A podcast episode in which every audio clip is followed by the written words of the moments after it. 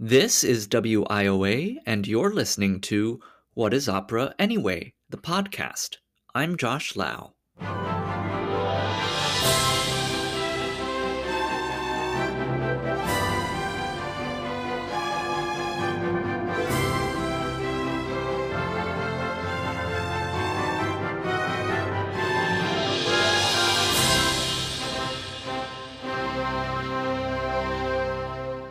Hello, I'm Josh Lau, and I have a confession. I don't know a lot about opera. The only operas I know of are the ones I've worked on as a stage manager. This podcast is part of an educational program for the nonprofit organization aptly called What is Opera Anyway? Every other week, I will be learning about anything and everything opera related, and you're welcome to listen and learn along with me. My hope is to learn more about opera and to get closer to answering that essential question what is opera anyway? My final guest of the season is Alexander McCargar. You may remember Alex from earlier in the season when he talked to me about the Bibbiena family and how they influenced operatic stage design. That was more of a history lesson dating back to the Baroque era of the 1600s to the 1700s. But today, Alex is here to talk about reinterpreting traditional stage design. Yeah, so hi, my name is Alex McCargar, and I'm a stage designer. So um, I primarily work to design sets for operas. And what got you into stage design in the first place? Yeah, um, so I, I, basically realized that opera was this kind of intersection. Well, stage design was this intersection of all of my interests. Um, I studied fine arts and architecture originally, um, and I really have a, a, passion for classical music, and um, eventually that grew into a passion for opera um, musically. So I love the music, but um, besides playing the violin as a, a, you know a kid in elementary school, um, I don't have too much musical musical experience. so besides just loving it, so it was kind of that, and then I also studied art history for a while, and so set design is kind of this this merging of you know people that that love. Music, mm-hmm. but that really love uh, have an understanding of you know art history and and architectural history. Um, but you also have to be a bit of an architect to design for the stage. Um, you're essentially designing mm-hmm. spaces. Um, so it was all these things that kind of came together and overlapped, and I realized um, that that that was stage design. And um, what got you interested in architecture and um, sort of the fine arts in the first place? Were you exposed to those things? Yeah, definitely. Um, you know, my parents were always very encouraging um, growing up. I love to draw and build things. You know, I was a huge Lego kid. um, mm-hmm. So I was always sort of creating things and uh, two dimensionally and three dimensionally. And then eventually um, in high school, that kind of came together through architecture. Um, you know, there's a lot of drawing in architecture and sketching, you know, getting your ideas out and then building models and things. So I love to do all of that. So that's pretty much where that that kind of came in. And I, I did my undergrad at, at RISD, Rhode Island School of Design. So the architecture program mm-hmm. is also very, um, you know, very hands-on and very sort of rooted in in like a fine arts understanding and practice. Yeah, I think I think RISD is well known in in that area. Um, what was your experience with um, theater or opera or just like the stage and sort of um, you know going to uh, an event in in a theater and you know seeing a stage and do you have any early memories of that? Um, i do. So um, i was very fortunate that um, i think it was early high school or middle school my mom um, got uh, you know like sort of a season it was i think three operas like a season um, pass or season tickets to mm-hmm. Um, the boston lyric opera. And so i remember some of their productions. This must have been you know I don't know, 20 years ago or something at this point.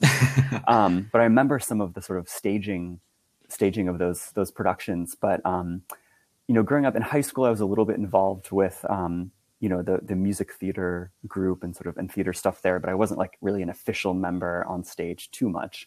Um, I sort of assisted or helped with some of the productions, um, but I was never on stage myself, um, except for one little one little one line solo. Did you help build the sets? Um, not not really. I, I, didn't. I was always involved more sort of in the art club um, and staying after school to you know paint and everything, and sort of mm. I mostly spent my time there. So I wouldn't, I actually didn't really come into theater or opera too early. Um, besides these sort of smaller experiences, it was really um, Yeah. when I started working as an architect. Um, I started going to the opera every night. In this was actually in Zurich, Switzerland. I had an internship there, and um, I, you know, I was able to get student tickets to the opera, so it was 10, 10 euros, I think, or they have the they have the Swiss francs, so it was it was ten Swiss francs, and um, basically I started going, and it came into this thing where I was going pretty much, you know, every other night, and then pretty much every night, and at this point, it was almost like every every opera was like a new experience for me, um, you know, a new story and a new way of of seeing it. So you went overseas to Zurich to study architecture. And then just because you were, I guess, sort of in this culture where people would go to the opera, you sort of tagged yeah along yeah exactly too. exactly. It was um I, you know the, the friends that i made and some other other people i met um you know were involved in the opera. I actually met a prompter at the opera who um was the who got me my first sort of free ticket. And that's that's really what started it um What's the prompter? uh, the oh sorry the prompter is um basically you know how sometimes when you when you look at the stage there's a little tiny box very, right at the front of the stage um, it's usually disguised by some sort of um, piece of the set. Like I've seen productions where it might be like a rock or a clump of a clump of little tiny bushes or something. Um, but basically, there's a person in there, and he or she is um, sort of like an additional director or conductor, and helps the singers make sure they're they're right on um, you know right on time. So there's actually Oh, there's actually the conductor who's standing in the orchestra conducting the orchestra but also facing the stage and sort of helping the singers but the prompter will also help to point you know to point at the singers or sort of make motions when they're supposed to to come on to make sure that they're they're on time Would they also be able to whisper like, "This is your next word"? um probably i don't i mean yeah i think if they were to whisper up there or even even like a little shout it probably wouldn't be heard by the audience so but yeah it's so that's really another cool. position within within the sort of the whole production of an opera that people don't even realize is there. Yeah, and and how lucky we are today to talk about stage design, and you know that's probably something maybe a stage designer wants to see, or maybe wants to hide behind a bush or a rock. Yeah, yeah. So, um, we're talking today about um, you, this this title that that you've given us, La Boheme, without the sta- stovepipe and rethinking stage Mhm. design. Um, if it isn't clear to our listeners, what what do you mean by what do you mean Yeah, by that? yeah. First of all, La, La Boheme is an opera. I think some of us may know Mhm. that. But what about La Boheme without the stovepipe? Yeah, yeah. So um, the title basically comes from this idea of um, these sort of traditional elements that um, we see in, in certain operas, and I think La Boheme is is so iconic, and it's one of the most commonly produced operas, you know, all over the world. Um, and so it was one of the ones that when I started seeing operas at first, I, I saw a few times, and I was always seeing these same elements on stage. So, I mean, the opera opens in a um, basically like an attic apartment of these really poor Parisian bohemians, and they're you know they're they're starving artists. Um, and within their apartment, there's always sort of like a little window that looks out over Paris. You know, there's these sort of crooked, um, you know, uh, uh, um, beams holding up the roof and there's usually or there all pretty much always is like a little a little wooden stove where they can you know keep that's the only way of keeping the apartment warm and the stovepipe i've seen in a lot of productions always just kind of comes up and goes across the ceiling and then kind of like out the roof. Um, and so what i mean by la boheme without the stovepipe is um, sort of asking this question you know how is it possible to put on these operas or to rethink these operas um, without necessarily using these visual elements that are you know always recycled over and over again? Um, you know as a stage designer i think you know while it can be you know fun to um, to sort of just design what the audience might expect expect to see over and over again i think it's it's always an interesting and exciting challenge to kind of to maybe set an opera in a new place where the audience might not expect it um, or to sort of rethink some of these traditional elements that we keep seeing on stage over and over again. why do we even have these traditional elements? Like, what makes them traditional? Like, is it um, a huge part of the storytelling? Um, is it integral to the plot? Yeah, um, there are usually, I mean, usually there are there are mentions um, in the libretto or the, the words of the opera that um, that point out these certain things. So I think in La Boheme they do at one point um, mention like a little stove where they they basically they burn one of their um, one of the other artists writing. He's a writer, and they burn one of his writings to try to keep warm. So there are there are mentions of um, of these things in the script or the, the libretto. Um, but usually they're just little little bits um, or little mentions. Oftentimes, though, the opera will have um, stage directions. So, for example, um, I don't have the actual uh, score or, or libretto of La Boheme right next to me right now, but it says something, you know, in the beginning, like a small Parisian apartment, um, and usually has description, visual descriptions um, of these mm-hmm. of these mm-hmm. elements. Um, but because those stage directions or those sort of descriptions are not necessarily sung, the audience doesn't hear them. So that's sort of part of my um, part of my mm. interest in like, oh, is it possible to maybe to rethink them? And so, as a stage designer, do you start with um, those sort of stage directions? I think those are those mm-hmm. italic, exactly, like small little things in the on the top of the page. Um, that, set, that says basically, you know, it's mm-hmm. here. Um, are you talking about? I mean, to go back to what I was saying earlier, uh, asking earlier, is do you start with what's given there? Yeah, yeah. No, I. Or do you completely like just white it out and be like, no, I don't want to read that. I want to come in with a fresh mind and you know what do they really need on yeah, stage yeah. Um, i mean with something like la boheme just the fact that it's sh- it's shown so often and as a designer you often see versions you know i've definitely i've seen some of these so i it's I, it's impossible to not have these visual images in my head already but yeah no um, when i'm approached or you know looking at an opera um, I, I generally like to see what's expected because i think i mean if you're gonna reinvent something you really have to know what it is first um, so I do I do think it's important not to just ignore those those instructions or those stage directions um, or descriptions outright.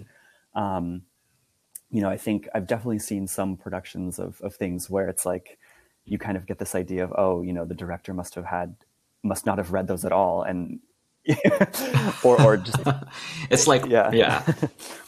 um, so yeah, I think it's it's important to um, to definitely read them and, and know that they're there and, and try to understand them. Um, you know, it's like, you know, if we, if we break rules, especially with an art, you know, it's good to know what, what the rules are at first. What the yeah. rules are. I've heard yeah. that before.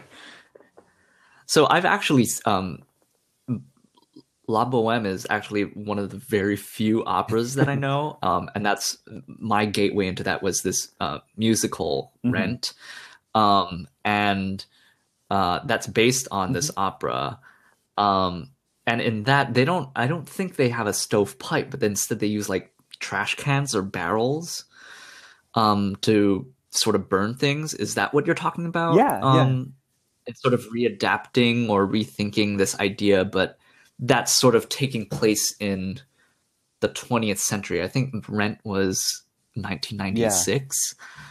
Um, and Bohème was 1896, a, like a hundred yeah, years later. So um, when you when you rethink a stage design, are you are you setting it in a different location, like a different country or city, or in a different time period? Yeah, um, it can be it can be one or the other, or or both. Um, you know, they're definitely. I think I think Rent is a is a great example for um, sort of like updating or rethinking La Boheme. Um, I mean, obviously it's different different music, and but you know the basic the basic idea. yeah. um, but no, I've again, it's like knowing what the rules exactly, are before yeah, you break yeah. them.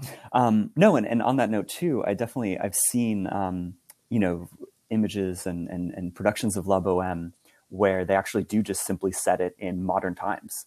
Um, you know, there's there's been versions where it's just sort of modern Paris in our own time, um, and you do that usually through um, you know, obviously the the um, the apartment might not be an actual 19th century apartment. It would be like a, you know, a, a sort of crappy, you know, hipster hangout or something. um, mm-hmm. And then obviously the costumes are very important too, to so that people understand, you know, what the time period is and where it's set. Um, but yeah, no, I think I mean Rent. Yeah, Rent is a great great example. Have you seen um, uh, this this particular opera that we're talking mm-hmm. about, Bohème? Have you seen it without a stovepipe? Have you seen it set? yeah, yeah, definitely. Um, you know, as I mentioned, I've seen sort of modern productions, or you know, like Rent, where they might use something like a, a trash can instead. Um, but there was an amazing production um, at the Paris Opera. I think it was in 2017 um, by the director Klaus Guth, and um, he's he's done a lot of different productions of various operas where he sort of he sets them in a different time or place or rethinks them. Um, but this version of La Boheme was actually pretty much it was set in outer space um, and then sort of a landing on like a, a um, far off planet. Yeah. What? this is we we always sort of I I come from the background of um, theater and we we talk about Shakespeare. You know, we always joke like, "Oh, we do Shakespeare all the time. Let's yeah, set it yeah, on yeah, the moon." No. And now you're talking about somebody actually set Bohème like, in, much, in outer space. So, um, so the the whole premise, um, or what I've what I've gained from the director and seeing it, um, it is um, basically that there's this kind of idea of hopelessness from the very start. And the way that La Boheme starts, you know, they're in this kind of awful apartment or you know poor apartment and they're starving artists but there's kind of it's a little bit fun they joke around a lot um, and the director wanted to try to get this idea of just complete hopelessness across from the beginning um, so the idea is that they've they've left Earth, I guess, because there's nothing left, or you know, the Earth has been destroyed, or, or you know, Paris, mm. the Paris no longer exists. Um, but they're basically floating in space, you know, low on oxygen. It's freezing, um, and we learned some of this. So the, the director actually added in this idea that um, one of the main characters, Rodolfo, is keeping like a journal or a diary. And so we actually see mm-hmm. we see projected um, sort of up on the stage what he's writing, and there's just little bits here and there. He'll say like, "Oh, day 120, we're stuck in outer space" or something. So it kind of it sets that up for the audience a little bit. Um, hmm. But but yeah, so this idea of hopelessness and that they're essentially stuck floating in space, and they start because they're freezing and low on oxygen, and um, you know basically close to death already at the beginning. Um, they start to hallucinate, and these hallucinations are essentially the opera, like you know what we know as La Boheme.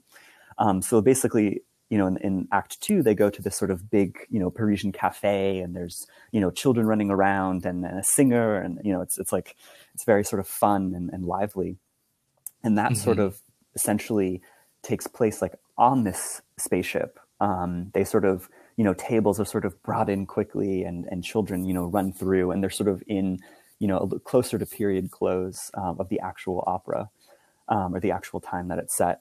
Um, so we're so we're made to understand that this is all sort of these like hallucinatory memories um, of what life used to be like. So these aren't. No, no. Yeah, sorry yeah. if I can stop you right there. So these aren't. These are hallucinations. They're not flashbacks of like, oh, remember that time when we were back on Earth and we had this moment. It's actually happening in this sort of on the spacecraft um, or the shuttle. From my understanding, they're um, they're meant to be they're hallucinating, but they're kind of it's it's basically both um, memories and hallucination. So they're kind of as they start to hallucinate, they they remember and get these images from their past. Um, hmm. So yeah, so the whole the whole thing is really um, told through this this lens. And so when you when you think about resetting, restaging, mm-hmm. or resetting uh, an opera, do you do you set out thinking? Um, okay, so here's a stovepipe, for example. We're gonna replace that with um, um, uh, an escape pod on a spaceship. Like, do you do you hard and fast, you know, like do substitutes and swaps, or do you like look at sort of this yeah. big picture? Um, and- usually, it'll be um, a, bigger picture. So, for example, in this La Boheme, um, I believe it sort of started. I mean, I wasn't, I, I, haven't met the director myself or talked to him directly, but I believe it started with this idea of hopelessness um, that he wanted to express. And then I, and it's mostly through sort of, you know, brainstorming and thinking about possibilities. Um, I assume, you know, or if I had done it, like I, I might have, you know, listed all these possibilities like, oh, it could be, you know, what if it was modern Paris? What if it were, you know out in the woods? What if it were in ancient times? What you know you can kind of think about these different scenarios and see what might start to work with your your overarching ideas. Um, and then those smaller visual elements like the stovepipe um, you might see you might start to think once you once you sort of um, you know uh, distill an idea um, you might start to think okay what you know what what visual elements can be replaced with what other visual elements and have the opera still work um, but what I like to do too is to look in, just go directly to the libretto, the words, um, and look for and read it and look for things that that would work in different different um, times or places. So, for example, um, there's a part in the beginning of La Boheme where they're they're in this apartment without light because the candles have gone out, and um, there's this mention, mm-hmm. I believe, of um, of Mimi, the main um, female protagonist, basically bathed in moonlight, and that's like the only light. And so, if you think of setting this opera on the moon, floating in space, or, or you know, setting in a planet or something, um, this line, oh, you know, oh, she's bathed in moonlight, you know, that even has a mm-hmm. stronger meaning, perhaps, than the, in the original. Um, so I kind right. of look for these little hints and clues um, that can lead me to other ideas when I'm looking through the libretto. Wow, that's really cool. How did the audience react to seeing this opera um, totally set in a different yeah yeah way, i mean so way. i have to admit I, have I've watched the um, i've watched it there's a great um, there's a great wonderful recording of it on medici tv i don't work for them um, if people want to try to look it up but um so i didn't i wasn't in the audience to hear the actual applause but I've read a bunch of reviews online, and I mean, some of them are scathing. You know, they think, "How could you do this to La Boheme? It's beloved. You know, everyone loves Paris in the 19th century." Um, but other people really, really think it's it's good to to try to look at how we can reinterpret these things, um, and and we're really positive. Um, you know, and then some some people in the middle said, you know, it was a good try. They sort of appreciate the attempts, but not every not everything worked. um, but yeah, I, I found I, I, was in um, sort of uh, it's a like a fun side note, but I, I, was in a production uh, in the audience for a production Don Giovanni in Zurich that um, had really intense booing and really intense cheering at the end, and it was almost I mean it was almost scary oh, to wow. see you know how passionate some of these people were about it. So I assume in Paris it might have been similar at the time when it was first premiered.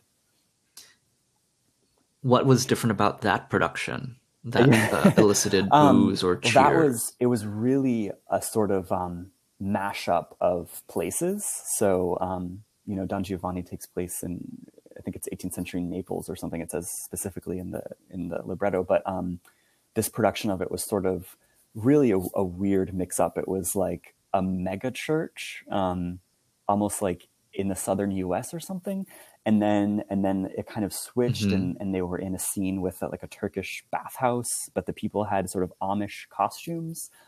Um, so it was really almost like this sort of absurdist approach. I mean, just I don't I don't think it wasn't it wasn't essentially set in like a specific another time and place too specifically. It was kind of a, just this weird mashup of places.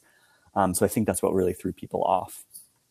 So um, I mean, I thought it was interesting what they were trying to do. You know, I think the part about religion really came out, setting it in setting it in this megachurch. Um, but it was um, mm-hmm. definitely, I think, sort of it, it led to more more um, potential for interesting understandings, but it also was kind of um, confusion confusing too. So I think that's that's what led people to mm. boo it. Yeah, that's that's that's a sort of hard line to ride of yeah, audience yeah. expectation of you come in with it thinking you're going to get this, but you the curtain comes up and you see something completely different. And how do you how do you hold yeah, or captivate exactly. your audience um, through that? So, do you think you know setting these um, operas? Do you think that's part of the stage designer's job or the director's job or both? Or other mm-hmm. people who are involved like maybe the singers like who who gets a say in where yeah. where we yeah, um, these stories i mean it's it's pretty much generally always the director who you know comes in with the sort of concept to do the opera um, and but really it has to be everyone on board including the singers or it won't be convincing you know i mean if you for example, in this La Boheme, if the singers were not into the idea and they looked sort of, you know, apathetic or frustrated the whole time, it just wouldn't work. um, so it really, it really takes everyone to be on board. Mm-hmm. But it, it, the idea generally starts with the director. Um, and then it's up to the design team. So not only the stage designer, but the costume designer, the lighting designer, um, the projection designer, um, you know, everyone involved with how the opera visually looks um, to make that idea come to fruition.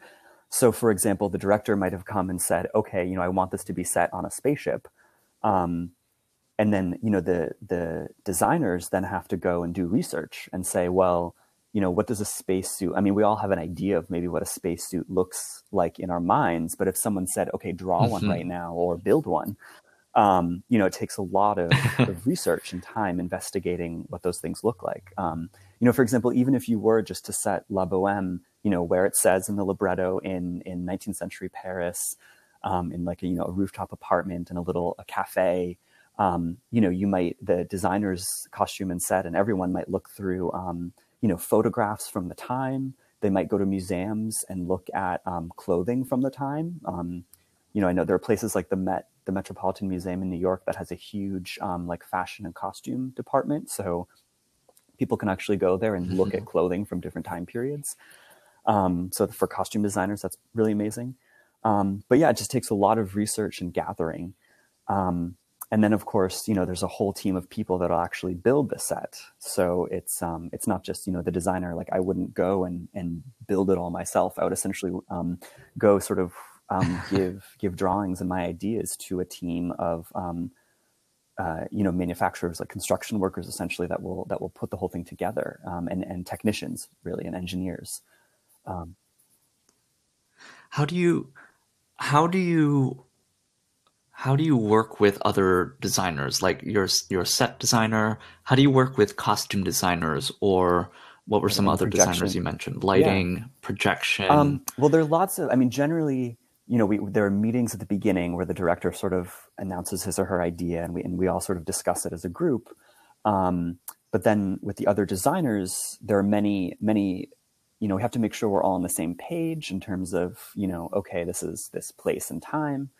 Um, and then there are things such as you know, like the colors of the set. Like if, for example, if I if I painted a set um, or I wanted a set painted entirely blue, the lighting designer might have mm-hmm. trouble, um, you know, lighting parts of the set if there were moments when they didn't want it to be so blue because you know the light would kind of bounce around a lot um, and, and, simultaneously you know if, if the costume designer wanted um, you know for example someone in like a white dress the light would reflect off the blue walls and essentially make that dress look blue on stage um, so there's a lot of sort of, oh, of wow. give and take and, and sort of working together um, that the different designers have to do to make sure that the whole idea is very cohesive.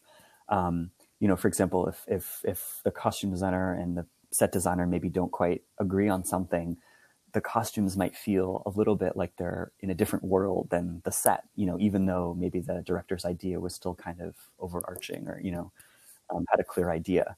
Um, so it really mm-hmm. takes a mm-hmm. lot of a lot of teamwork and, and close work. Um, you know, especially from the early stages, thinking about um, you know color and texture um, and how that really all works together on stage. Mm-hmm.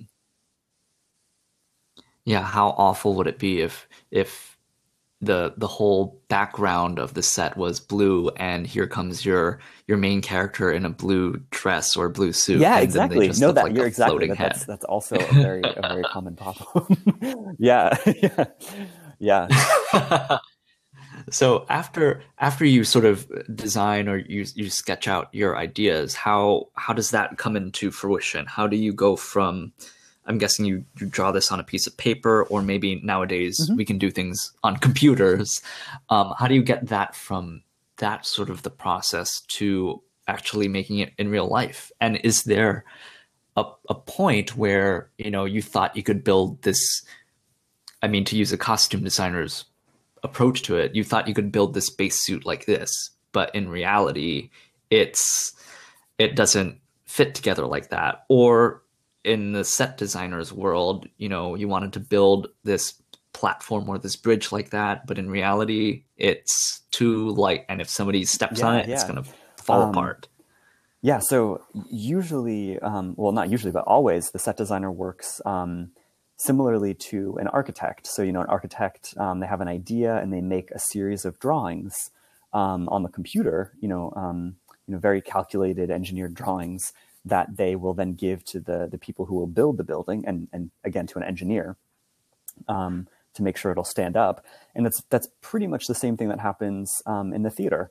So the set designer will, um, you know, have a lot of sketched ideas, you know, doodles, research images, and then they'll produce a set of of drafted drawings on the computer, um, and then give those to the workshop, which will then build the set.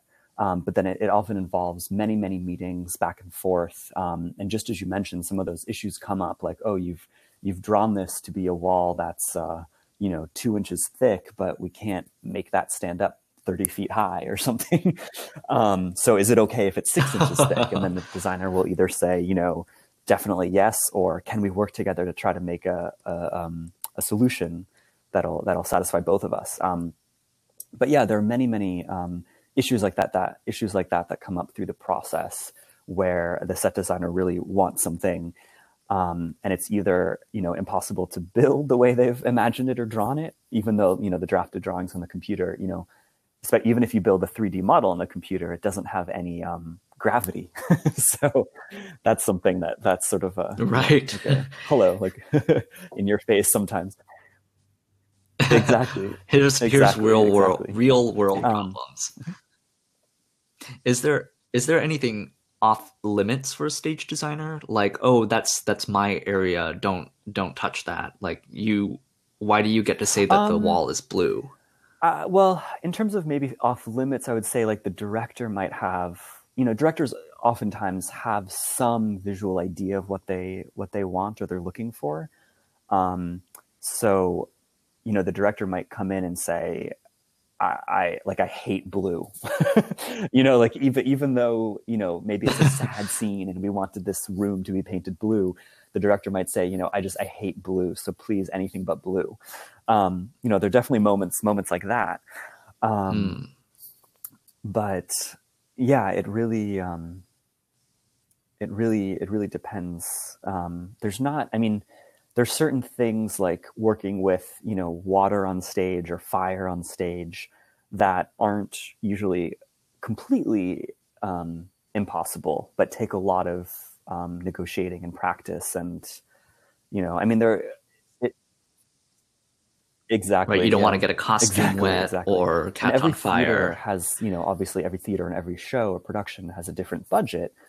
Um, so it really, you know, for example, if you're working on a very small production somewhere, um, they might say right off the bat, you know, we don't have money to to do fire um, or to to build a whole right. room. They might say, you know, we, we can only have certain smaller elements. So, in terms of what's um, possible or impossible, um, right from the start, it really depends on the production and the theater.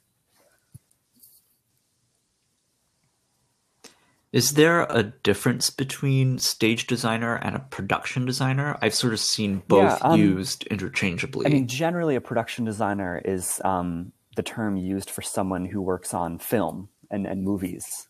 Um, so, sort of designing any, you know, the basically the stage design for for for film, um, and that that usually takes a lot more um, detail because the sets do.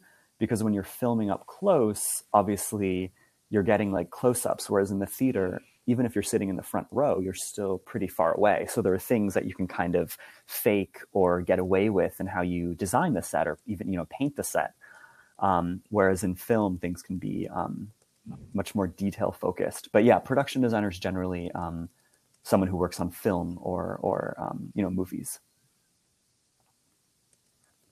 oh okay um, I want to go back to mm-hmm. you were talking about architecture, um, and that's sort of your background, and you you made your way into opera stage design that way. Um, what what was when was the moment that you intersected that you know you're watching this opera on a stage and you're like hey wait a minute if they had built this thing like that or if it looked like this, maybe I should do that. Like, how did you have that sort of aha moment or um, this realization that as a student studying architecture, that actually you wanted to do um, stage design? It was it was definitely definitely like a sort of period of time when I, when I started to see different operas and I think when I started to compare them and think about the stage designs, um, I, I, realized that I would definitely have done things differently. Um, and so, yeah, that's that's pretty much how I started to to get into it um, and think like, oh, I could have, I would have designed this differently. Um, and I think I think also with the you know the music, um, if I started to you know see a production in the sort of period that I'm referencing um, when I was working as an architect um, if I saw a production that I, I really thought that it, it, wasn't working in terms of the design, you know, I, I, might sort of sit back or listen to the music and then start to get other visual images in my head, and then thought, well, you know, why couldn't I build those images myself? You know, why couldn't I be a designer and and implement that um, and design it? But um, in terms of like one specific production or so, I mean, I remember seeing um, uh, an opera in Zurich um, Der Stadt die Blinden, the, the city of the blind, I think it's called. Um, and there was this use of, of projections that, um, so there was a set that had these sort of, it was so long ago, I'm trying to remember the images. I mean, there, there's um, a set that had sort of um, panels on the walls that were sort of like overlapping or in different positions. And then I didn't even realize it, but there was like projections, so sort of almost like video, you know, shining on the stage. Um, but it was just basically over these these sort of squares and rectangles. And at certain moments that started to move. And this feeling of disorientation was just you know incredible and very bizarre. Um, so in terms of a specific moment that that definitely really excited me. Um, but yeah it was definitely this sort of this this period of going to the opera and you know having um, you know working in sort of an office environment and coming from more of a sort of like studio arts artistic, you know, background, um, I really wanted to sort of to get get back into that more like hands-on world. Um, and then it and then it wasn't until later that I went back mm-hmm. um, to school and did my master's in stage design, sort of uh, years after that. Architecture and, and after yeah, you yeah, learned exactly your architecture ways. Have you seen other operas set in drastic um, departures from a sort of mm-hmm. traditional mm-hmm. yeah, design? Yeah, definitely. Um, I mean, there's there's one one that really stands out, um, or I mean, definitely a few that stand out, but one that really stands out that comes to mind. Um, there was a production of Così fan tutte, which is an opera by Mozart, um, that took place in the the Aix-en-Provence festival, I think in 2016 or so, um, and so Così fan tutte is this opera. I should probably explain just a little bit of the plot, just really quickly. Um, it's it's oftentimes the title isn't mm-hmm. translated because it's hard to translate, but it, it, generally translates to something like "Women are like that," which oh, it's you know very sexist in the title. Um, but it's an 18th century opera from you know Mozart Mozart's time. I mean, he wrote it, and um, it's basically this sort of um, opera buffa or the sort of comedic uh, comic opera where there are these two um, two guys, Ferrando and Guglielmo, and they they sort of they say that their fiancés will always be faithful, you know, for all eternity. And their older friend Don Alfonso um, sort of doubts that and says, "No, it's not true. Um, you know, all women are fickle," or you know, he says some uh, again sexist lines. Um, and they basically make a bet and say and try to see if their fiancés will stay um, will stay faithful. So the two guys leave. Um, they say that they're getting called to the military, and they go off to do their military duty. And they essentially come back in disguise and try to seduce each other's fiancés, like the opposite one. Um, and it basically like it, it oh, starts man. to work at first um, with one of the pairs the other ones, they're not quite on board. Um, but then basically they both get on board and they kind of now have this like reverse, you know, relationship or reversed, you know, little, little um, flirtations. and the two you know they're not sure you know maybe i think i think at one point they say like oh maybe your husbands or your, your fiancés will die in battle and they kind of you know try to persuade the girls that they should marry them um, these two guys you know they're, they're actual lovers who are in disguise. Um, and so they eventually they're about to have a wedding ceremony where they're both going to get married to the opposite's lover. Um, when they hear military trumpets and essentially their two original fiancés are coming back. Um, and what happens is the two the two fiancés who are in disguise go off stage quickly, take off their disguises, and come back as the soldier as their lovers from the beginning again. Um, and then they see the marriage contracts. The two guys they pretend to be really upset, but then they essentially it's revealed that the whole thing was a joke, and they kind of laugh it off and say, "Oh, haha! Like life has good times and bad, and you know, you know, everyone is you know."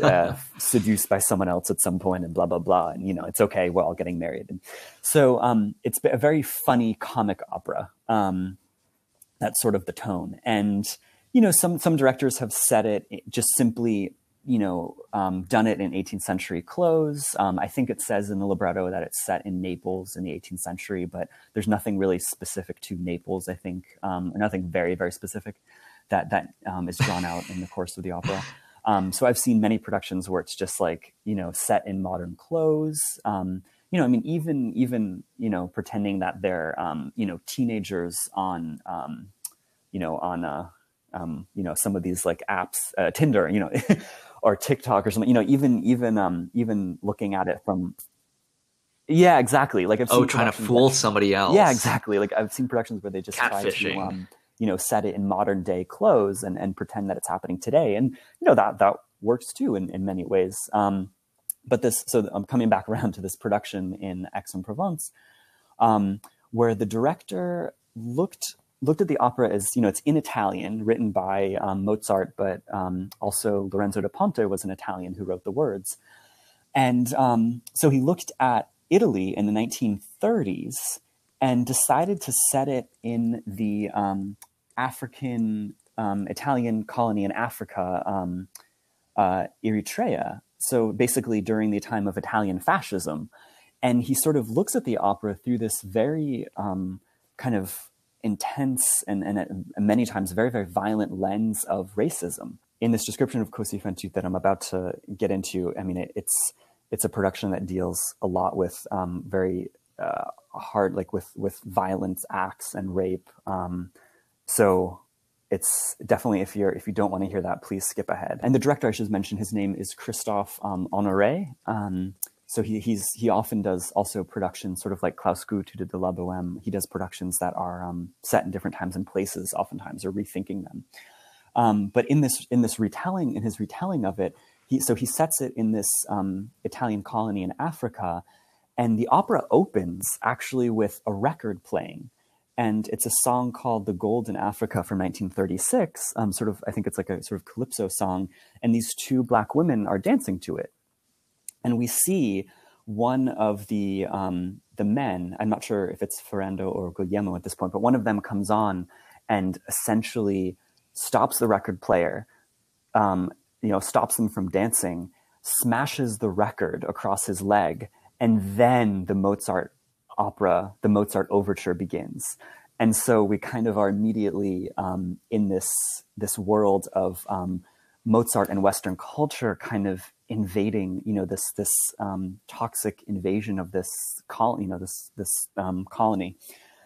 Um, and then there are hmm. many, you know, very awful moments. I mean, during the overture, then he proceeds to rape one of the black women. So it's really, you know, as this as this this Mozart music is playing. So it's really uh, it's it's very difficult to watch at times. Um, and then and then during the disguise scene, when wow. in the actual libretto it says that the two men come back as disguised Albanians, um, in his version they actually come back in blackface. So it's it's really and the audience you know at that point where we, we always in, in typical productions we sort of laugh with these characters we feel for these characters then we, we kind of say oh you know you're being naughty that's you shouldn't do that you know you shouldn't trick your fiancés but in this in this version of the opera, it's it's you sort of immediately hate them, and you see these white protagonists in this place that's not their own, you know, geographically and and, and culturally, um, just do these these awful things. So, and then at the very very end, one you know everything sort of goes awry, and this joke is not laughed off. And one of the the fiancés, the women, um, takes one of the guns that her her um, you know that one of the men has come back with from from the fake you know military um, when they were going off to do their service. Um, and essentially points that at herself and then it's sort of blackout in the end of the opera.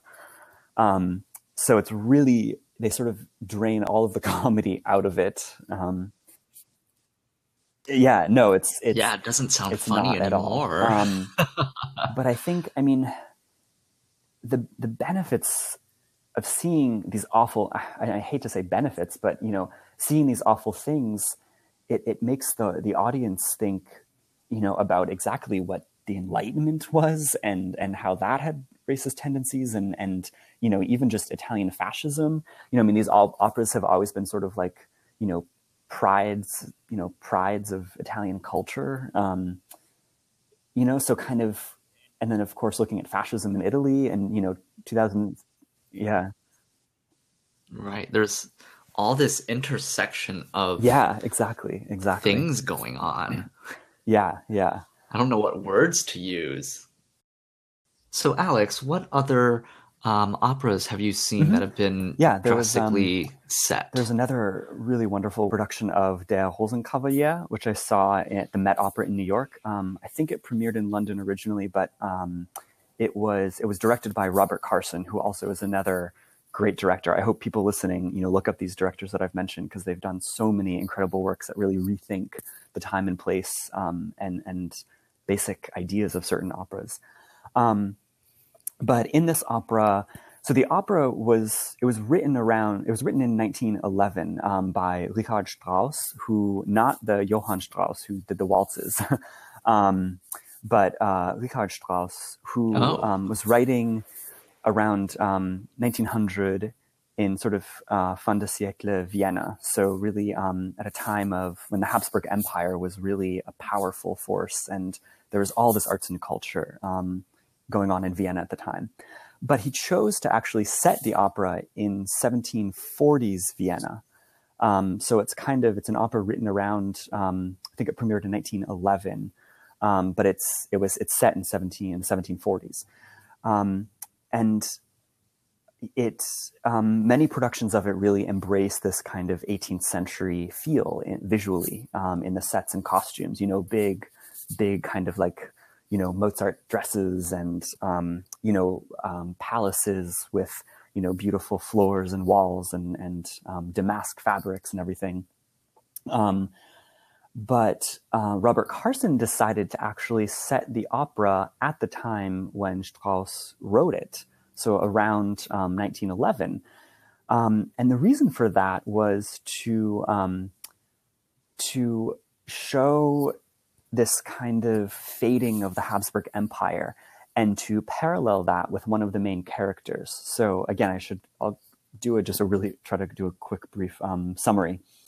Um, so the, the opera opens in the bedroom of the Marschallin and her young lover, um, Octavian. They're sort of lounging in bed. And so she's a very important woman with a lot of money. Um, and she was sort of put into an arranged marriage.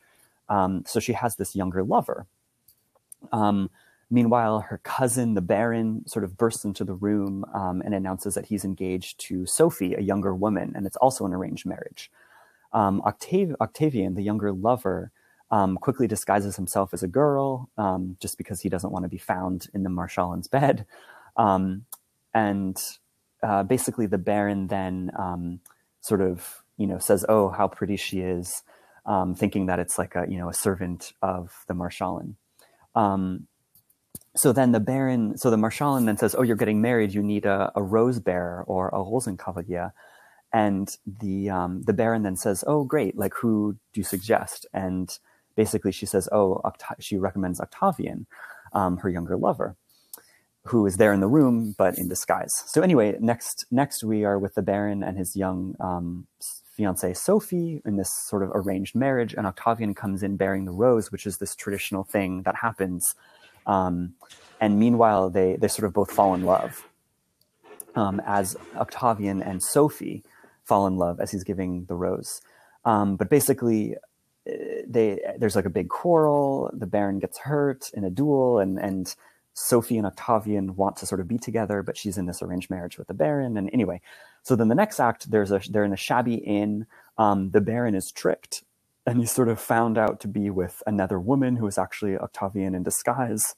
Um, the Marschallin from the beginning comes in, um, and she knows now that Sophie and Octavian, her younger lover, are also in love. And she basically says, um, you know, it's okay, Octavian. We ha- we had our we had our relationship. Go off with your with Sophie, your young lover, who's your age. And she kind of she sends them away with her blessing, basically. And then we're left with Sophie and Octavian at the end together. Um, and so the idea of the, the Habsburg Empire being also essentially embodied in the Marschallin, this kind of this this this wealth um, and this influence um, but but fading and getting older, and essentially saying it's okay to to go into a new era to be with your younger lover. Um, so the stage sets um, appeared like um, you know uh, turn of the century, you know around 1900 Vienna. Um, and sort of a, a, palace in the Habsburg Empire, and we actually see paintings on the walls with the the last emperor of the Habsburg Empire and stuff. Um, so yeah, I hope that kind of clarifies a bit quickly. Um, but actually, I should say one more thing. at, the, at, the, very, very end of the opera, um, Robert Carsen does this amazing thing where, you know, eh, right before this opera premiered was essentially the start of World War One, and and that was the the actual end of the Habsburg Empire. Um, and so, normally in the opera, we see in this Baroque or you know late Baroque setting um, of the 18th century, we see the last, the two young lovers, Sophie and Octavian, at the end, sort of, you know, embracing in this beautiful palace. Um, and what Robert Carsen did is he actually has the set, the walls kind of quickly move away and fade away and sort of roll into the background. And we see these soldiers from World War One um, crawling onto the stage around them as these two lovers are embracing. So we get this this idea of this this oncoming war and conflict, and the world will never be the same again. You know, World War One changed um, Europe in, in in in ways that you know had never been. You know, basically all Europe changed immensely at once. You know, empires fell and and um, and new ways of thinking emerged. So that was sort of the really powerful layer that Robert Carsen brought into the opera was for us to see that.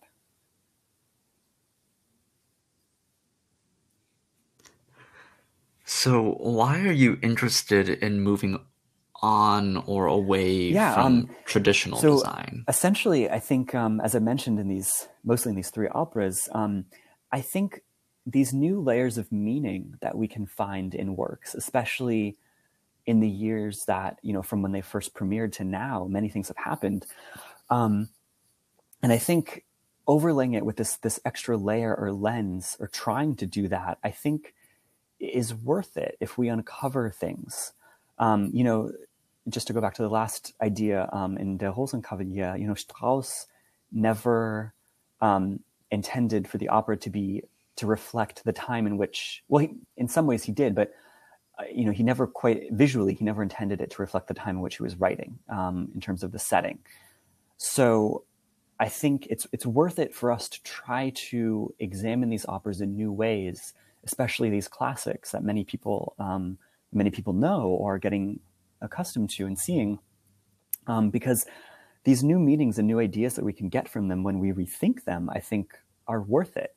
Um, and and also, so many of these operas too have you know blatant racism and sexism and um, you know just sometimes just awful awful situations that um, you know we can actually hold these operas accountable and sometimes bringing out some of those awful aspects of them makes us think a little deeper about what was what was going on at the time that they were written in. And and um, unfortunately how some of those ideas are still in our society now. Um, so yeah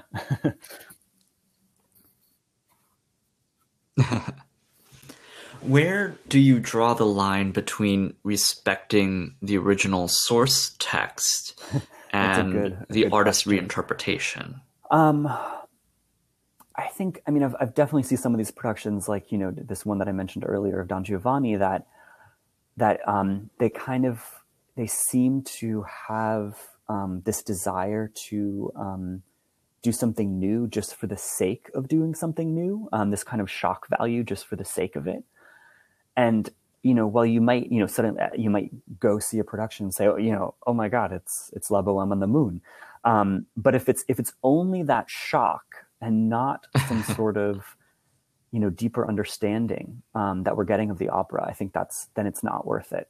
Um, you know, as I said, use the analogy of like you know a, a, blue room. I mean, if if if there's not really any um, you know if if the if the intention of the designer was just to make a blue room because that's not what he or she thinks the audience would expect then that's you know that's not worth it.